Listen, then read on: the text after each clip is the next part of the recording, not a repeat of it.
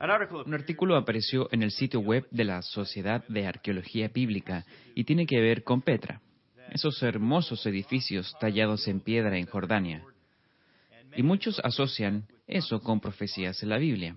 Una de las cosas interesantes, puede ver la imagen que he publicado aquí, es que han hecho un estudio que parece indicar que esos edificios fueron construidos con los movimientos en función del Sol que puede haber habido un impacto astrológico en esa construcción.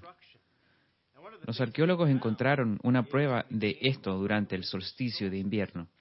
Y este artículo llamado Emitiendo nueva luz sobre Petra dice, uno de los ejemplos más sobrecogedores ocurre durante el solsticio de invierno.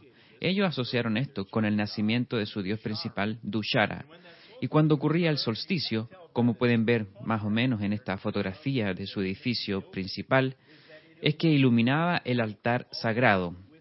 Así que empezaron a darse cuenta de que tal vez existía una relación. Además, al otro lado, mirando desde la otra dirección, uno vería el ocaso en este tipo de posición. Y supuestamente esta formación de rocas parece la cabeza de un león, que era uno de sus dioses principales.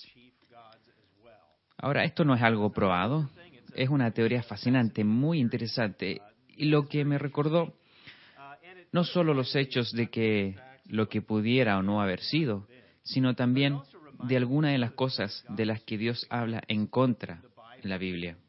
Estaba recientemente viendo Efesios y aquí en capítulo 6, 12 dice, porque no tenemos lucha contra sangre y carne, sino contra principados, contra potestades, contra los gobernadores de las tinieblas de este siglo, contra huestes espirituales de maldad en las regiones celestes.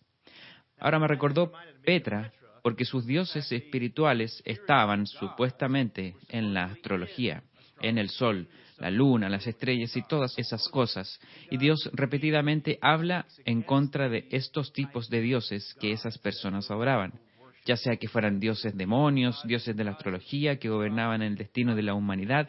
Dios dice que esto es ridículo.